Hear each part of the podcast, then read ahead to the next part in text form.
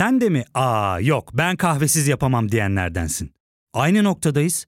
İlk ve tek kahve üyelik uygulaması Frink'le tanış. Hem bütçeni koru hem de hiç bitmeyen kahvenin tadını çıkar. Yakınlarından terapinin onlara ne kadar iyi geldiğini dinlesen de kendin için bir şeylere başlamak zor geliyor olabilir. Ya da sevdiklerine yardım etmeye istekliyken kendi ihtiyaçlarını görebilmek. Hayvel, uzman psikologlarıyla kendi ihtiyaçlarını bulmanda sana destek olacak. Terapi yolculuğuna başlamak için detaylı bilgi bölümün açıklamalarında. 2000'lerin başında siyasetçi gömleğiyle seçim meydanlarını sallayan Cem Uzan, şimdilerde konuk olduğu canlı yayınlarla ses getiriyor. Üstelik on binleri ekran başına çekerken döner pilav dağıtması da gerekmiyor. Peki Keramet Uzan'ın dijital çağa ayak uyduran şovunda mı yoksa Türkiye 20 yıldır yerinde mi sayıyor? Mehmetcan Demiray Gazete Pencere'deki yazısında bu soruyu sormuş.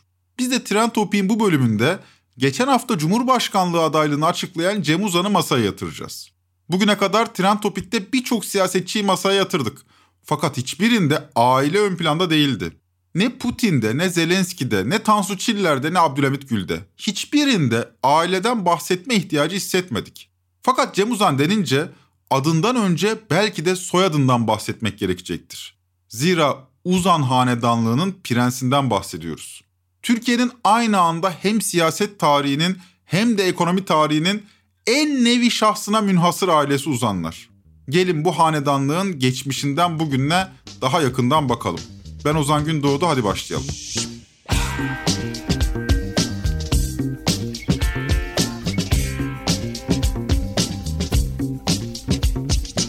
Sınıflı bir toplumda yaşadığımızı kabul edelim. Bir yanda çalışanlar, diğer yanda çalıştıranlar. Arada sınıf atlayanlar, çalışırken çalıştıran olanlar. Aile bu aşamada çok daha önemli bir hale geliyor. Çünkü aile aynı zamanda miras hukukunun da omurgasını oluşturuyor. Alt soylara bırakılan mirasın büyüklüğü aile bağlarının maddi temellerini de oluşturuyor. Böylece sermaye sahipliği alt soylarla üst soyları birbirine bağlayan bir zincire dönüşüyor. Bu açıdan değerlendirildiğinde aileye sınıf atlatan reis ailenin tarihinde önemli bir yere kavuşuyor. Mesela Sabancılar. Sabancı ailesi için bu isim Hacı Ömer Sabancı. İlla ki Hacı Ömer Sabancı'dan önce de birçok Sabancı vardı ama ailenin kurucu babası Hacı Ömer Sabancı. Eczacıbaşı ailesi için mesela Necat Eczacıbaşı. Koç ailesi için bu isim Vehbi Koç. Bu açıdan sermaye sahibi ailenin bu topraklardaki kökenlerini 20. yüzyılın ilk çeyreğinde aramak yanlış olmaz. Ticaret sermayesinin gelişme imkanı bulduğu dönem bu sürece rastlar. Ardından ticaretten sanayiye adım atabilen aileler bugüne dek sermayedar olarak yaşama şansı bulurlar. Bunlar bizdeki kapitalist ailenin ilk ve en köklü örneklerini oluşturuyor. Peki ya uzanlar? Koçlar Sabancılar kadar eski değil ama Kalyonlar Cengizler kadar da yeni değil. Aileye sınıf atlatan kurucu baba Kemal Uzan. Rumeli göçmeni bir ailenin çocuğu olarak 1935'te Sakarya'da dünyaya gelmiş. 87 yaşında ve hala hayatta. Koç ailesinin ikinci kuşak babası Rahmi Koç'la akran sayılır. 1930'larda, 40'larda hatta 50'lerde yoksul bir ailedir uzanlar. Vehbi Koç, General Electric'in ampul fabrikasını Türkiye'de açtığında Kemal Uzan İstanbul Sakarya tren hattında sakız satmakla meşguldür. 2002 yılına gelindiğinde ise Kemal Uzan 1.3 milyar dolarlık servetiyle Forbes'un listesine göre dünyanın en zengin 312. kişisi haline gelecektir. Bu hızda zenginleşmenin köklerine ilişkin rivayetler de dolaşır. Kimi Yugoslavya'nın ünlü lideri Tito'nun servetini Uzanların işlettiğini iddia eder, kimi Sovyetlerin altınlarının Uzanların eline geçtiğini söyler. Fakat bunların hepsi iddia. Kemal Uzan iş hayatına inşaat işleriyle başlar. Aslında bu Türkiye'nin sermayedar aileleri için alışılageldik bir başlangıçtır. Ailenin ilk şirketi 1956 yılında kurulan Yapı Ticaret Anonim Şirketi'dir. 1962 yılına gelindiğinde ise şirket ilk büyük ölçekli işini alır. Galatasaray'ın Mecidiyeköy Büyükdere Caddesi üzerine inşa edilecek Ali Samiyen Stadı uzanlar tarafından inşa edilecektir. Ailenin zenginleşme tarihi de Ali Samiyen Stadı ile böylece başlatılıyor. Fakat ne 1960'larda ne de 1970'lerde uzanlar dönemin büyük sermaye sahibi aileleriyle yan yana alacak kadar büyüyememiştir. Uzanların altın çağı 1960'lar 70'ler değil 80'lerdir. Türkiye'nin aileyi tanımaya başlaması da bu yıllara denk gelecektir. Denebilir ki 20. yüzyılın ilk yarısında sermaye birikiminin lokomotifi sanayi değil ticarettir. Yani alsatçılıktır. O yıllara kadar yani 1950 öncesinde sanayi büyük ölçüde kamu yatırımlarından oluşur. Devlet baskındır. 1950'lerle birlikte özel teşebbüs sanayiye girmeye başlar. Vehbi Koç da anılarını yazarken bu bölüme tüccarlıktan fabrikatörlüğe başlığını atar. Ancak 1980'lerle birlikte artık lokomotif finanstır. Büyük sermaye artık fabrika açmaktan çok fabrika açmak isteyenleri veya devleti finanse etmek ve payını almakla ilgilenir.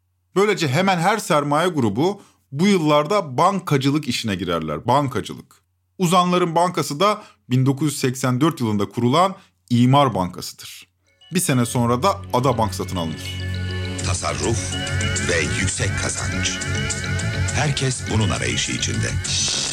İşte bu arayışa cevap veren bir banka. İmar Bankası. Bankacılık sektöründeki hızlı sermaye birikimi birçok sektöre de kapı aralar.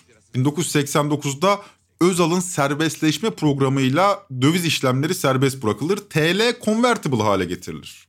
Devletin devasa bütçe açıkları özel bankalardan alınan borçla döndürülür. Böylece vatandaştan toplanan mevduatlar devlete verilen kredileri finanse eder.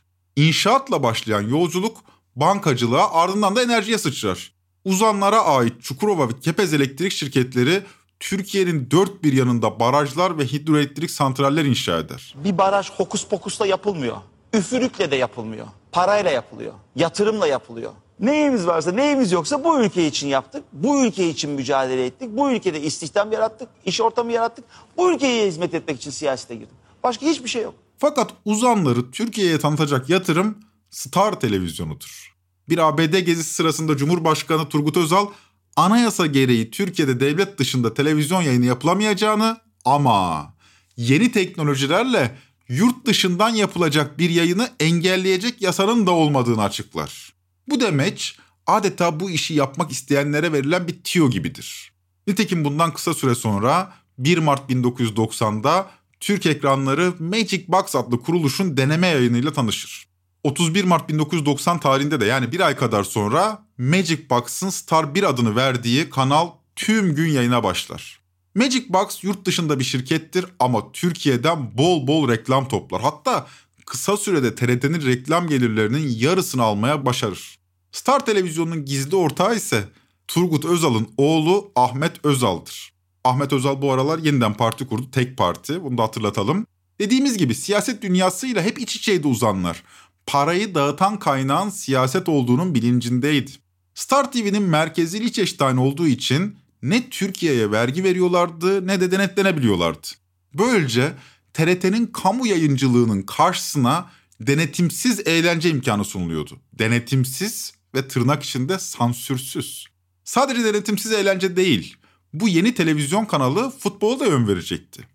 Futbol kulüpleri oynadıkları maç başına yayın gelirleri elde edebileceklerini yeni yeni kavramaya başlamıştı. Dünyada da endüstriyel futbol yükselişteydi. TRT kulüplerin maçlarını yayınlıyor ama kulüplere para vermiyordu. Cem Uzan ise kulüplerle yayın gelirini paylaşmayı vaat ediyordu. Armağan Çağlayan'a kulak verelim. Magic Box futbol kulüplerine cazip teklifler iletti. O günün tabiriyle her kulüp bu işten Tanju Çolak'a transfer edebilecek kadar bir para kazanabilecekti. Ve Magic Box şirketi Star 1 adıyla 13 Mart 1990 günü deneme kart yayınına başlayarak uyduya sinyali gönderdi. Basına yolladıkları bültende sansürsüz içerikler, eğlence kuşağı, alternatif haber bültenleri ve canlı maç yayınları olacağı yazıyordu. Erotik içerikler, video klipler, canlı maç yayınları. TRT'nin kamu yayıncılığı çizgisi böyle bir kanalın karşısında dayanamazdı, dayanamadı da. Ardından Türkiye'nin ilk müzik kanalı Kral TV'nin kurulmasıyla eğlence dünyasına da yön vermeye başladı uzanlar. Bir döneme damgasını vuran Kral TV video müzik ödülleri uzanların PR gecelerine dönüşür. Türkiye'nin en meşhur isimleri uzan ailesine teşekkür etmeden ödül alamaz. Gerçekten basit bir televizyon kanalı değildir Kral. 90'lar Türkçe pop diye bir şey varsa bunda büyük oranda Kral TV'nin de payı vardır. 96 Kral TV Müzik Ödülleri'nde Cem Uzan'ın yaptığı konuşmaya kulak verelim. 1996'nın en iyisini açıklaması için Sayın Cem Uzan'ı alkışlarınızla sahneye alıyoruz.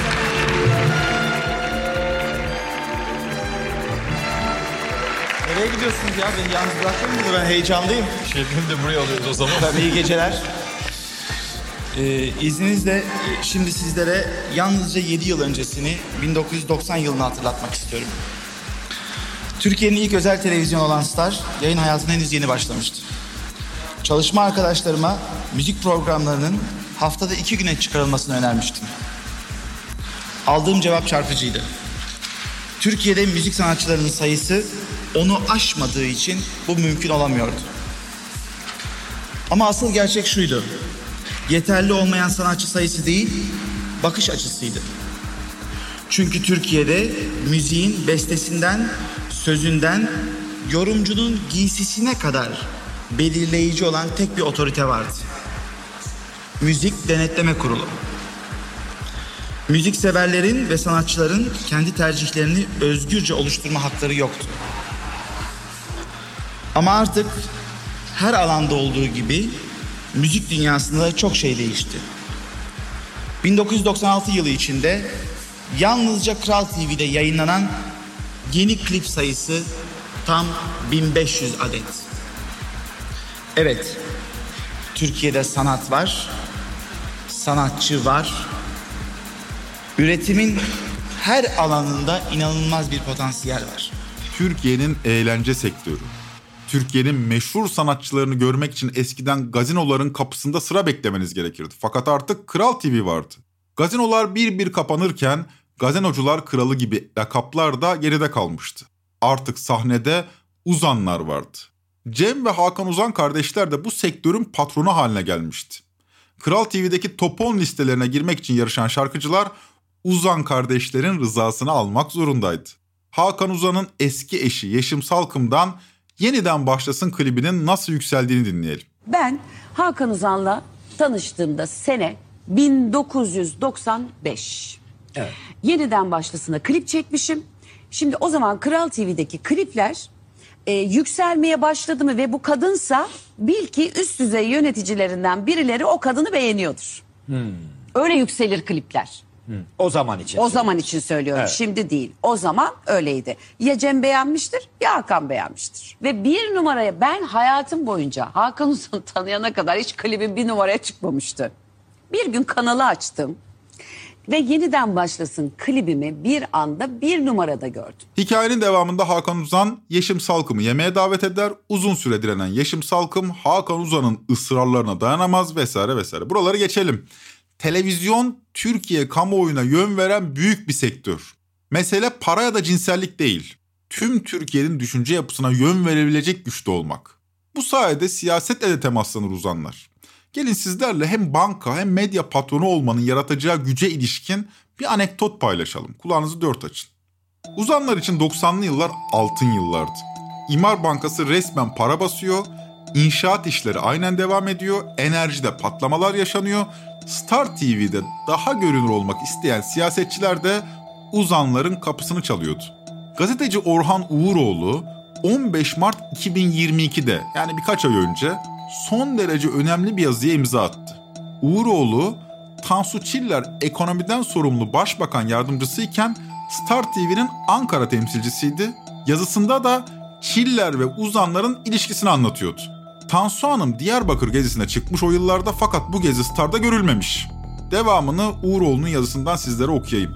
Çiller'in Diyarbakır gezisini izleyip haber yapmama rağmen Star TV ana haberde yayınlanmadı ki Tansu Hanım o gece beni arayarak çok kızdığını söyledi. Ertesi gün arayan Bakan Çiller, Kemal Uzan ve Cem Uzan'ı yarın sabah makamıma bekliyorum. Sen de gel konu çok önemli dedi.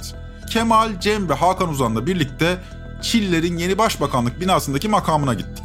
Tansu Çiller Cem Uzan'a dedi ki benim haberler neden yayınlanmıyor? Cem Bey bana aynı soruyu sorunca haberleri yapıp Ardan'a veriyorum ama yayınlanmıyor dedim. Çiller ben kimin kiminle işbirliği yaptığını biliyorum diyerek masanın gözünden bir belge çıkartarak şöyle sordu. Siz bu belgeyi biliyor musunuz? Uzattığı belgeyi Kemal Uzan okuyunca Cem ve Hakan Uzan'a da verdi ve üçünün de yüzleri kıpkırmızı oldu. Burada Uğuroğlu tarihi belgeyi okuyucularıyla paylaşıyor. Belgeye göre Devlet Bakanı Orhan Kilercioğlu, Ekonomi Bakanı Tansu Çiller'den İmar Bank ve Ada Bank'a el konulmasını istiyor. Çünkü murakıpların raporlarına göre bu bankalar hortumlanıyor. Tansu Çiller de Cem ve Hakan Uzan'a elimde bankalarınıza el koyacak yetki var imasında bulununca salon buz kesiyor. Cem Uzan da bu tehdit karşısında Çiller'e şu cevabı veriyor. Orhan sizi adım adım izleyecek ve yapacağı haberleri de bana gönderecek. Haberlerinizin yayınlanmasının takipçisi bizzat ben olacağım. Özetle banka ve medya patronu bir aile ekonomi bakanı tarafından tehdit ediliyor. Sonuçta banka patronu parasına para katıyor, ekonomi bakanı da başbakan oluyor.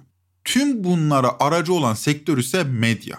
Uğuroğlu'nun yazısı Tansu Çiller siyasete hangi yüzle dönecek diye son buluyor. Bakın yıl 1990. 32 yıl önce. İmar Banka da Ada Banka da Çiller döneminde el konulmadı. Ama 90'lı yıllar boyunca İmar Bank sayesinde uzanlar paralarına para kattı. Çiller de uzanların tüm yayın organlarında boy gösterdi parlatıldı. Derken cep telefonu teknolojisinin yaygınlaşmasıyla telekomünikasyon işine de girdi uzanlar. Türkiye'nin Turkcell'den sonraki ilk GSM operatörü Telsim'i kurdular. Sansasyonel reklam kampanyalarıyla girdi Türkiye'ye Telsim. Cem Yılmaz'ın reklam filmleri de bu dönemde sektöre damga vurdu. Askerden yeni dönmüşüm. Herkes peşimde.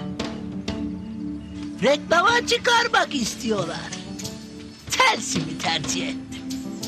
Neden telsim dersen özel bir nedeni yok. Tamamen duygusal. Bu reklamı hatırlıyor musunuz?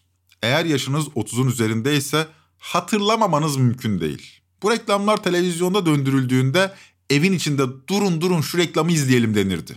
Böyle bir etkisi vardı. Tamamen duygusal ifadesini dilimize kazandıran Cem Yılmaz'ı da saygıyla anmak gerekir. Türkiye bu tamamen duygusal ifadesini öyle benimsedi ki bugün bile kullanıyoruz. Bu ve benzeri reklamların da etkisiyle Telsim Türkiye'nin en büyük şirketlerinden birine dönüştü. 2004 yılında TMSF tarafından el konulan Telsim'i 2005 yılında Vodafone satın aldı. Bugün Vodafone diyoruz ama altyapı Telsim'di. Buralara geleceğiz. Genç kuşaklar Cem Uzan'ı büyük ölçüde siyasetçi olarak tanıyor. Fakat Cem Uzan öyle bir hayat hikayesine sahip ki ticaret nerede bitiyor, siyaset nerede başlıyor buralar belirsiz. Mesela futbol. Siyasetten ne kadar ilgisizdi? Star TV'nin yayın haklarını elinde tutmasıyla birlikte futbola da yön vermeye başlamıştı Uzanlar. Kemal Uzan'ın oğulları Cem ve Hakan babalarından çok daha meşhur isimlerdi. Hakan Uzan Yeşim Salkım'la evlenmiş, Cem Uzan futbola girişmişti. Hem de ne girmek. İstanbul Spor'u satın almış, Türkiye'nin ilk şirket kulüplerinden birini yaratmak istemişti. İstanbul Spor bir semt takımı değildi. 1926 yılında İstanbul Erkek Lisesi'nin futbol takımı olarak kurulmuştu. Tek destekçisi de lisenin mezunlarıydı ve alt liglerde top koşturuyordu. Endüstriyel futbolun hızla büyüdüğü yıllarda Cem Uzan'ın İstanbul Spor'a el atmasıyla birlikte takım 1. Lig'de 3 büyüklere kök söktürmeye başladı. Fakat Cem Uzan'ın hedefi şampiyonluktu. Başarı gelmedikçe Cem Uzan öfkeleniyordu. 1998'de takım yine beklenen performansı gösteremeyince Cem Uzan maç çıkışı futbolcularının kariyerini bitirmekle tehdit ediyordu. Bizim futbolcular için söyleyecek bir laf yok. Taraftar zaten maçtan sonra onlara yeteri kadar ne olduklarını gayet güzel laflarla ifade ettiler. O laflar benim ağzıma yakışmayacağı için ben şu anda lafları söylemiyorum kendilerine. Ben söyleyeceğim bir şey var. İstanbul Spor için transfer sezonu bugün başlamıştır. Bu takımın en az yarısı gidecek. Ve burada turist Ömer gibi sahada gezinenler futbol kariyerlerini ben onların bitireceğim. Çünkü hiçbir kulübe satmayacağım. Hiçbir kulübe satmayacağım ve futbol hayatlarını bitireceğim. Cem Uzan'ın fanatik Galatasaraylı olduğunu bilenler biliyor. Peki neden İstanbul Spor'u satın almış hatta Galatasaray'a rakip olmak istemişti? Bu hikaye de Cem Uzan'ın karakterinin ne derece rekabetçi olduğuna ilişkin bizlere fikir veriyor. Star TV 1992'de maç yayın haklarını almıştı. Bunu zaten söyledik. Bu konuda Cem Uzan'ın üyesi olduğu Galatasaray Kulübü ile yaptığı anlaşma yıllık 800 bin dolar olmak üzere 3 yıllıktı ve Galatasaray'ın yani takımın yurt içi maçlarını kapsıyordu. Fakat yurt dışı maçların yayın hakları Star'da değildi. Bu esnada takımın başkanı Alp Yalman. Galatasaray'ın 90'lı yıllardaki maçlarını gözünüz önüne bir getirin. Takımın göğüs reklamında kim var? Şöyle biraz düşünün. Show TV var. Şimdi tuhaf bir durum ortaya çıkıyor. Hem Galatasaray'ın maçları Star'da gösterilecek hem de Galatasaray Show TV reklamı yapacaktı. Anlaşmayı duyunca tabii Cem Uzan çıldırdı. Çünkü bu durum Star'ın sahibi Cem Uzan'ın kabul edebileceği bir şey değildi. Cem Uzan Galatasaray ödeme yapmayı durdurdu ve kulübü mali açıdan zora düşürdü. Ödeme için Alp Yalman'ın istifasını şart koştu. O dönem takımın genel sekreteri Mehmet Cansu'nun iddiasına göre Cem Uzan takımın yöneticilerine o maymun suratlı başkanınız istifa etsin 4 milyon dolarınız hazır deyince Galatasaray'da işler karıştı. Takım Cem Uzan'ı üyelikten ihraç etti. O da bir ışımla 4 milyon dolara İstanbul Sporu satın aldı. Galatasaray Cem Uzan'ı ihraç etmişti ama burası Türkiye. Burada paranın açmayacağı pek az kapı vardır. 2000'de Galatasaray'ın UEFA kupasını kazandığı dakikalarda Cem Uzan neredeydi biliyor musunuz? Takımın soyunma odasındaydı. UEFA kupası kazanıldı. Takım sahada. Ben oğlumla birlikte soyunma odasındayım. Kupa soyunma odasına geldiğinde ben soyunma odasında. Gerçekten bu büyüklükte sermaye sahiplerinin futbol taraftarlığını ben anlayamayanlardanım. Ali Koç'u da anlayamadım. Cem Uzan'ı da kurcaladım onu da anlayamadım. Maddi menfaatleri yok. Gerçekten fanatik düzeyde taraftar bunlar. İlginç. Bu bölümde sizlere siyasetçi olmayan Cem Uzan'ı tanıtmak demeyelim de özetlemeye, hatırlatmaya çalıştık diyelim. Çünkü uzanları bilmeyince, Kral ve Star TV'yi bilmeyince, ailenin gazetecilerle kurduğu ilişkileri bilmeyince, Türk siyasetinin sermaye sahipleriyle kurduğu ilişkileri deşmeyince, inşaat, enerji ve finans sektörlerinin büyük patronlarının nasıl bir ilişki içinde olduğunu da kurcalamayınca siyasetçi Cem Uzan'ı da anlamak mümkün olmuyor. Ya fark ettin mi? Biz en çok kahveye para harcıyoruz. Yok abi, bundan sonra günde bir. Aa, sen Frink kullanmıyor musun? Nasıl yani? Yani kahvenden kısmına gerek yok. Frink'e üye olursan aylık sadece 1200 TL'ye istediğin çeşit kahveyi istediğin kadar içebilirsin. Günlük 40 TL'ye sınırsız kahve mi yani? Çok iyiymiş. Aynen. Hatta şu anda 200 TL'lik bir indirim kodu da var. E hadi hemen indirip üye ol da bu fırsatı kaçırma. Terapiye başlamak, içinden çıkamadığın döngüleri kırmak, bazı yanlış bulduğun kararlarını değiştirmek ve kendinle beraber daha huzurlu bir yaşam inşa etmek için atabileceğin en değerli adımlardan biri. Hayvel ile yoğun yaşam tempona uyum sağlayarak online terapi seanslarını takvimine göre ayarlayabilirsin. Bini aşkın uzmandan sana en uygun terapisti seçebilir, podb10 koduyla indirimden yararlanabilirsin. Detaylı bilgi açıklamalardaki bağlantıda. O halde sıra geldi siyasetçi Cem Uzan'a. Artık yıl 1990'ların sonu. Ne zaman girmek istemişti siyasete Cem Uzan? Ben ilk siyasete 1999 senesinde girmeye karar verdim. Randevu aldım, Tansu Hanım'a gittim. Dedim ki ben siyasete girmek istiyorum. Ben dedim bütün imkanlarımla, bütün gücümle, bütün her şeyimle size destek olmak istiyorum. Siz seçimleri kazanırsınız dedim. Ben Doğru Yol Partisi'nden milletvekili olacağım. Siz başbakan olacaksınız. Dışişleri Bakanlığı istiyorum dedim. Bir sene sonra Cumhurbaşkanlığı seçimleri var dedim. Siz Cumhurbaşkanı olursunuz, ben de partinin genel başkanı olaraktan başbakan olurum dedim. Bu tip insanları sadece maddi menfaatleri ölçüsünde değerlendirmek doğru değil. Tutkulu bir adam Cem Uzan. 1999'da siyasete girmek istiyor ama basit bir milletvekilliği onun egosunu tatmin etmiyor. Başbakan olmak istiyor.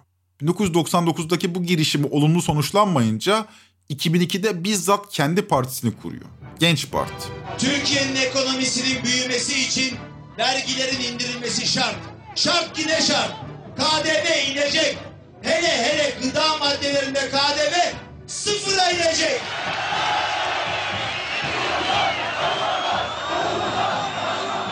Bütün Türk milletine sesleniyorum ve söz veriyorum.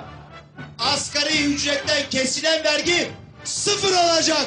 Sıfır. Ankara'dakilere buradan Konyalılar adına, Türk milleti adına haykırıyorum. Gideceksiniz. Bir daha gelmemek üzere gideceksiniz. Çekilin. Açın Türkiye'nin önünü. Durduramazsınız. Türkiye geliyor. Yeterli miktarda paranız varsa siyasette ne kadar popüler olunabileceğinin kanıtıydı Uzan. Bizde Allah korkusu var Allah. Bizi başkalarına benzetmeyin sakın.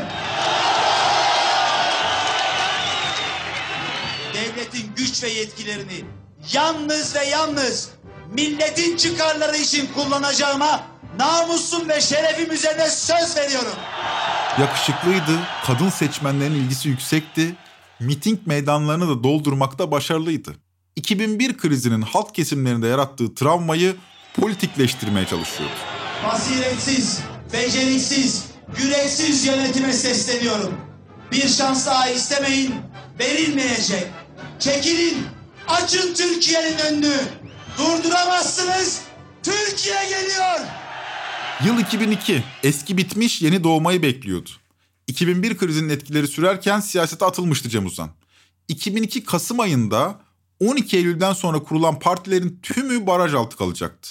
Cem Uzan ise 23 Ağustos'ta kurduğu partisini 3 Kasım'daki seçimde %7.25 oy oranına taşıyabilmişti. Sırrı neydi? Bana kalırsa birçok faktörün yanında IMF karşıtı olan neredeyse tek partinin genç parti olması büyük bir faktördü. Yabancılar diyor ki idamı kaldıracaksın. Bizimkiler emredersiniz efendim. Şu şu şu zamları hemen yapacaksın. Yapmadılar mı? Emriniz olur demediler mi? Listesini verdiğin tarım ürünlerinin ekimini azaltacaksın. Peki efendim demediler mi? Mazot 1 lira olacaktı. IMF borçları ödenmeyecekti. Tabii Türkiye'nin meşhur şarkıcıları da Genç Parti mitinglerinde boy gösteriyor, şarkı söylüyor, kalabalık topluyorlardı. Genç Parti sadece 3 aylık çalışmayla 2.2 milyon seçmenin oyunu alabilmeyi başardı. Bu esnada uzanların medya şirketleri de çok sert bir propaganda aparatına dönüşmüştü. Bu arada hatırlatalım, o yıllarda bir medya grubunun bir siyasi parti lehine taraflı yayın yapması yasaktı. Bu nedenle Star TV'ye Rütük tarafından sık sık karartma uygulanıyordu. Daha sonra bu yasağın kaldırılmasıyla iktidar kendi medyasını kurabildi. Cem Uzanlı Genç Parti'nin 2002'de aldığı %7'lik oyun TBMM koltuk dağılımında önemli bir etkisi oldu. O seçimlerde barajı yalnızca iki parti geçebilmişti. AKP ve CHP. Bu iki partinin toplam oyu %54'tü. Yani baraj altında kalan partilerin toplam oyu %46 ediyordu. Bu sayede sadece %34 oy alan AKP meclisteki koltukların %65'ini elinde tutabildi. İktidarın ilk icraatlarından biri de uzanların üzerine gitmek oldu. Cem Uzan bu süreci iki hafta önce Deutsche Welle Türkçe'ye anlatmış. Türkiye'nin en karlı iki şirketi, halka açık iki şirketi 11 baraj ile birlikte polis baskınıyla gasp edildi. 11 baraj. Bir tanesini de düşünün ki bir sene evvel bitirmişiz. 8 senelik bir inşaat yapı sürecinin sonunda. O zamanın parasıyla bir küsür milyar dolar bu aile Türkiye'ye kendi cebinden yatırım yapmış. Türkiye'ye inanmış, Türkiye'ye güvenmiş. O kadar ki bunun el konulması için Bakanlar Kurulu kararı gerekiyor. Ve Bakanlar Kurulu kararında o zamanki Cumhurbaşkanı Ahmet Necdet Sezer tarafından imzalanması gerekiyor. Baktılar ki Bakanlar Kurulu kararı almamışlar bunlar. Birisi talimat vermiş polise, polis de Allah Allah sesiyle gelmiş, girmiş, herkesi yapmış, çıkmış, atmış, biz buraya oturmuş. 2003 Haziran, 12 Haziran 2003. Murat Bey, Bakanlar Kurulu kararı 7 gün sonra imzalandı. Uzanlar temiz değildi. Biraz önce anlattık. Ta 1990'da İmar Bank ve Ada Bank'a el konulması için murakip raporları bulunuyordu zaten devletin elinde. Bir bilgi daha İmar Bank'ın nasıl hortumlandığı bugün günümüzde bankacılık eğitimlerinde ders diye okutuluyor. Yani özel bir teknik kullanılmış. Oralara da geleceğiz. Konuyu o dönem yakından takip eden gazetecilerden biri Nedim Şener'den sürecin özetini dinleyelim. ÇH Kepez'in elektriğin imtiyaz sözleşmeleri bir anda iptal edildi 2003 yılında. Yani bu çok ani bir karardı. Mevduat sahiplerine bir panik başladı ve İmar Bankası'nın önünde yığılmalar baş gösterdi. Bunun üzerine uzanlar çağrıyı Merkez Bankası'na hazine etmekte buldular. Dediler ki bize para verin. E, biz çünkü banka e, gidiyor yoksa batacak. Tabii o sırada bile yaptıkları usulsüzlüğü aslında gizliyorlarmış. Uzanlar umulmadık bir şey yaptılar ve İmar Bankası'nın yönetim kurulundan tamamen istifa ettiler. Bu sefer banka sahipsiz kaldı. BDDK'nın elemanları bankaya geldiler. Bir inceleme yaptılar ki meğer 10 liralık mevduatın yalnızca 1 lirası Merkez Bankası'na gösterilmiş. Yani 750 trilyon lira gibi görünen mevduat riski bir anda 7,5 katrilyon lira olduğu ortaya çıktı. Ama bunu da bir bilgisayar programıyla yapmışlar ve bu öyle bir yolsuzluk ki dünya yolsuzluk literatürüne girdi bu ve IMF bunu incelemek üzere uzman ekip gönderdi. Yani bunu nasıl yapmışlar diye. O ortaya çıktı ve ondan sonra biz hakikaten bir imar bankası yolsuzluğundan söz eder hale geldik. Tabii o 3 Temmuz 2003 tarihinden sonra da uzanların hiçbirisinden haber alınamadı. 3 Temmuz 2003 tarihiyle birlikte uzanlar artık Türkiye'de yaşamanın mümkün olmadığını fark etti. Fakat 2003 Haziran'ında başlayan operasyon o kadar da temiz değildi. Tamam, ortada büyük yolsuzluklar vardı ama Uzan Hanedanlığı'nın milyarlarca dolarlık serveti de 2000'li yıllarda büyüyecek sermaye gruplarının iştahını kabartıyordu. Nasıl kabartmasın? Bir yağma başlasa inanılmaz gasplar gerçekleşebilirdi. Operasyonun yöntemi açıktı. Önce Bakanlar Kurulu kararıyla şirketler TMSF'ye aktarılıyor. Ardından TMSF'nin açtığı açık ya da kapalı ihalelerle daha önce uzanların olan şirketler iktidara yakın ya da iktidarın kontrolü altında olması istenen sermayedarlara satılıyordu. Uzan İmparatorluğu herkesin gözü önünde Türkiye'nin sermaye sahipleri tarafından iç edildi. Bugün adını duyduğumuz kelli felli patronlar uzanların şirketlerini satın alabilmek için sıraya girmişlerdi. Mesela Star TV 2005 yılında Aydın Doğan tarafından satın alındı. E tabi Cem Uzan Aydın Doğan'a hayırla yad etmiyor. Hakeza bugün Star TV'nin sahibi olan Ferit Şahinki de. Çok enteresan bir tarafım vardır. Benim ahım tutar. Aydın Doğan her şeyini satmak zorunda bırakıldı. Eğer bunu Sayın Cumhurbaşkanı Recep Tayyip Erdoğan yaptırdıysa ben Sayın Cumhurbaşkanı'nın iki yanağından öperim. Şimdi bugün gazetelere bakınız. Doğuş grubu 6 milyar dolarlık yeniden borçlandırma, yeniden yapılandırma bilmem neleri konuşuyor. Star TV benim göz nurumdur. Ben onu Türkiye'de kimse özel televizyon ölsünü düşünemezken kablolarını çekerek kurdum. Böyle alın terimdir o benim. Sana da yar olmaz o. Ferit Şahik Efendi. Tabii şöyle bir şey oluyor 15 Temmuz'dan sonra. Cem Uzan kendisinin FETÖ mağduru olduğunu söyleyerek iktidar basınında boy göstermeye başlıyor. Uzun yıllardır suskunluğun ardından 2013-2014'ten itibaren A Haber'de boy göstermeye başlıyor Cem Uzan. Ben cemaat demem. Çünkü cemaatin tek başına buna gücünün yeteceğini düşünmüyorum. Paralel yapı daha doğru bir tabir. Çünkü orada değişik mekanizmalar giriyor ortaya. İşin basın ayağı giriyor ortaya. İşin yargı ayağı giriyor. Bir algılama ayağı giriyor. Televizyonlar ayağı giriyor. Yani bir, bir organizasyon giriyor. Onun için paralel yapı demek çok daha doğru. Tabii FETÖ mağduru olduğunu iddia ederek iktidar basınına çıkarken Tayyip Erdoğan adını hiç ağzına almıyor. Hatta Erdoğan'dan bahsettiğinde onun hakkında olumlu ifadeler bile kullanıyor. BBC Türkçe'ye verdiği 2018'de verdiği röportajda ilginç bir çıkış yapmış. 10 cephede, 20 cephede aynı anda savaşamıyorsun. Karşında müttefiklik yapmakta olan belli güçlere karşı sonuç olarak mağlup oluyorsun. Bu belli güçlerden kastınız nedir? O da bende kalsın. Daha fazla birilerini kızdırmayayım. Birilerini kızdırmanız durumunda e, başınıza daha farklı şeyler gelebileceğini mi düşünüyorsunuz? Aksine ilk önce birilerini kızdırmayayım ondan sonra da o birilerinin dostluğunu kazanayım. Ki eskiden olduğu gibi birlikte hareket edelim. Onun için bazen susmak gerekiyor. Bu tabiri bir maruz görsünler. Bir nevi karı koca kavgası gibi de bakabilirsiniz buna. Karı koca kavga edebilir. Barışabilmesi için ilk önce bir susması lazım iki tarafında. Cem Uzan bu konuşmayı yaptığı tarihlerde aktif siyasetten elini eteğini çekmiş durumda. Sık sık iktidar medyasına çıkıyor. FETÖ kumpasına kurban edildiğini anlatıyor ve Erdoğan'ı övüyor. Siyasete yeniden dönmesi, YouTube kanallarına konuk olmasıyla Erdoğan karşıtı söylemleri paralellik oluşturuyor. Yıllardır aktif siyasetin içinde olmayan, Erdoğan'a karşıt söylemleri bulunmayan, hatta susmak en iyisi tadında açıklamalar yapan Cem Uzan, ne olmuştu da bir anda muhalif mahallede aktif konuşan bir siyasiye dönüşmüştü. Habertürk'ten Fatih Altaylı da bu meseleyi kurcalıyor ve bir iddiada bulunuyor. Altaylı, Cem Uzan'ın Cumhurbaşkanlığı adaylığı kararı almasında iktidarla anlaşma yollarının tıkanmasının etkili olduğunu 13 Haziran'daki yazısında söylüyor. Buna göre Hakan Uzan, yani Cem Uzan'ın kardeşi, İtalya'da Erdoğan ailesi hakkında dava açmış. Bunun üzerine Erdoğan ile Uzan kardeşlerin arasındaki köprüler tamamen çökmüş. Zaten daha önce Erdoğan'la Cem Uzan aracılar vasıtasıyla görüşüyorlarmış. Fakat son davayla beraber bu ilişki kopmuş. Böylece Cem Uzan yeniden Erdoğan karşı söylemleriyle piyasaya çıkmış. Fatih Altaylı'nın iddiası bu. Bizim TV adlı YouTube kanalında gazeteci Şaban Sevinç bu soruyu Cem Uzan'a yöneltiyor. Henüz 17 Haziran'dayız bir dinleyelim. Yani Erdoğan'la anlaşmaya çalışıyordu ama Hakan Uzan bozdu işte Erdoğan ailesi hakkında suç duyurusu yaparak diye.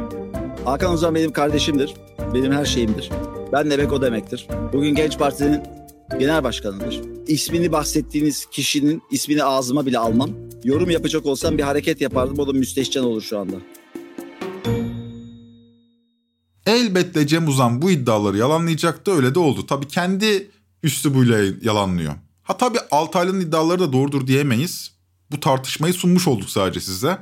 Tabii uzanlar tartışıldıkça gazeteci camiasından da ilginç çıkışlar izliyoruz. Çünkü eskinin önemli bir medya patronu mesela Yılmaz Özdil yine bizim TV'ye bağlanarak eski patronu Cem Uzan'dan övgü dolu sözlerle bahsediyor. Aslına bakarsanız bugün itibariyle Cem Uzan itibarlı bir iş adamı, itibarlı bir siyasetçi olarak Türkiye'de hukuksuzluk mağduru olmuş, hatta FETÖ'cülerin ilk kurbanlarından biri olmuş insan olarak yurt dışında hayatına devam ediyor. Yarın da Türkiye'ye alnı açık dik gelecek. Şimdi bu kadar övgü dolu sözlerle bahsedecek bir şey olduğunu ben sanmıyorum. Uzanlar hakkında ortaya çıkanlar basit iddialar değil. Üstelik uzanların ayımı açtığı davalar da düştü. Ama burası Türkiye. Bakarsanız Cem Uzan gerçekten Türkiye'ye geri döner. Şu anda Fransa'da yaşıyor. Eyfel Kuleli bir manzaralı evi var. İşte arada sırada fotoğraflarını paylaşıyor. Twitter'ı aktif kullanıyor. YouTube kanallarına konuk oluyor. Cumhurbaşkanı adayı olduğunu söylüyor. Ya peki neden? Her türlü spekülatif iddiadan kendimizi bir arındıralım. En azından şunu söyleyebiliriz diye düşünüyorum. Türkiye'de eski bitti. Tıpkı 2002'deki gibi. Yeni ise henüz doğmadı. Bu ara dönemin sancılarını yaşıyoruz. Birçok siyasi parti kuruluyor. Bu partilerin her birinin iddiası iktidar olmak değil. Yeninin kurulduğu masada olmak yalnızca. Cem Uzan da işte bu masada olmak istiyor. Çünkü iktidar değişiminin aynı zamanda sermayenin de el değiştirmesi olduğunu yaşayarak öğrendi, gözledi. Türkiye sermaye sınıfı son 20 yılda zenginleşenlere karşı iştahını kabartıyor. Cem Uzan da tıpkı zamanında kendi imparatorluğuna karşı iştah kabartanları gözlediği gibi bugün de acıkanları, iştah kabartanları gözlüyor. Türkiye'deki sermayedarlarla konuşuyor, arkadaşları onlar, onların gözlemlerini dinliyor. Değişim sancılarını farkında ve bu süreçte görünür olmanın kendisine avantaj sağlayacağını biliyor. Masada kalabilecek mi? Bilmiyoruz. Ama önümüzdeki aylarda Cem Uzan'ı daha fazla konuşacağımız kesin. Medya gücünün etkisini bilen Cem Bey, yakın zamanda yeni medya düzenine yatırım yaparsa şaşırmamak gerekir. Bazı gazetecilerin ekranlarda, gazetelerde Cem Uzan'a metiyeler düzdüğünü görürsek de şaşırmamalıyız. Bunun zaten sinyallerini görmeye başladık. Neler olacak göreceğiz. Ama hayatının 60 yılını geride bıraktı Cem Uzan. Son derece ilginç bir hayat hikayesiyle birlikte. Şu saniyede takdiri ilahi tecelli etse ifade etsem ben söyleyeceğim son bir laf vardır. Ey yüce yaradan bana fantastik bir hayat yaşattın. Podbi Medya ile beraber hazırladığımız Trend Topik'in sonuna geldik. Bayağı uzattık. Artık bitirelim. Özet niteliğinde bir Cem Uzan portresi sunmak istedik sizlere. 2002'den önceki Cem Uzan'ı hatırlatmanın önemli olduğunu düşünerek. Bir sonraki bölüme kadar sizin de fantastik bir hayat yaşamanızı dilerim. Hoşçakalın.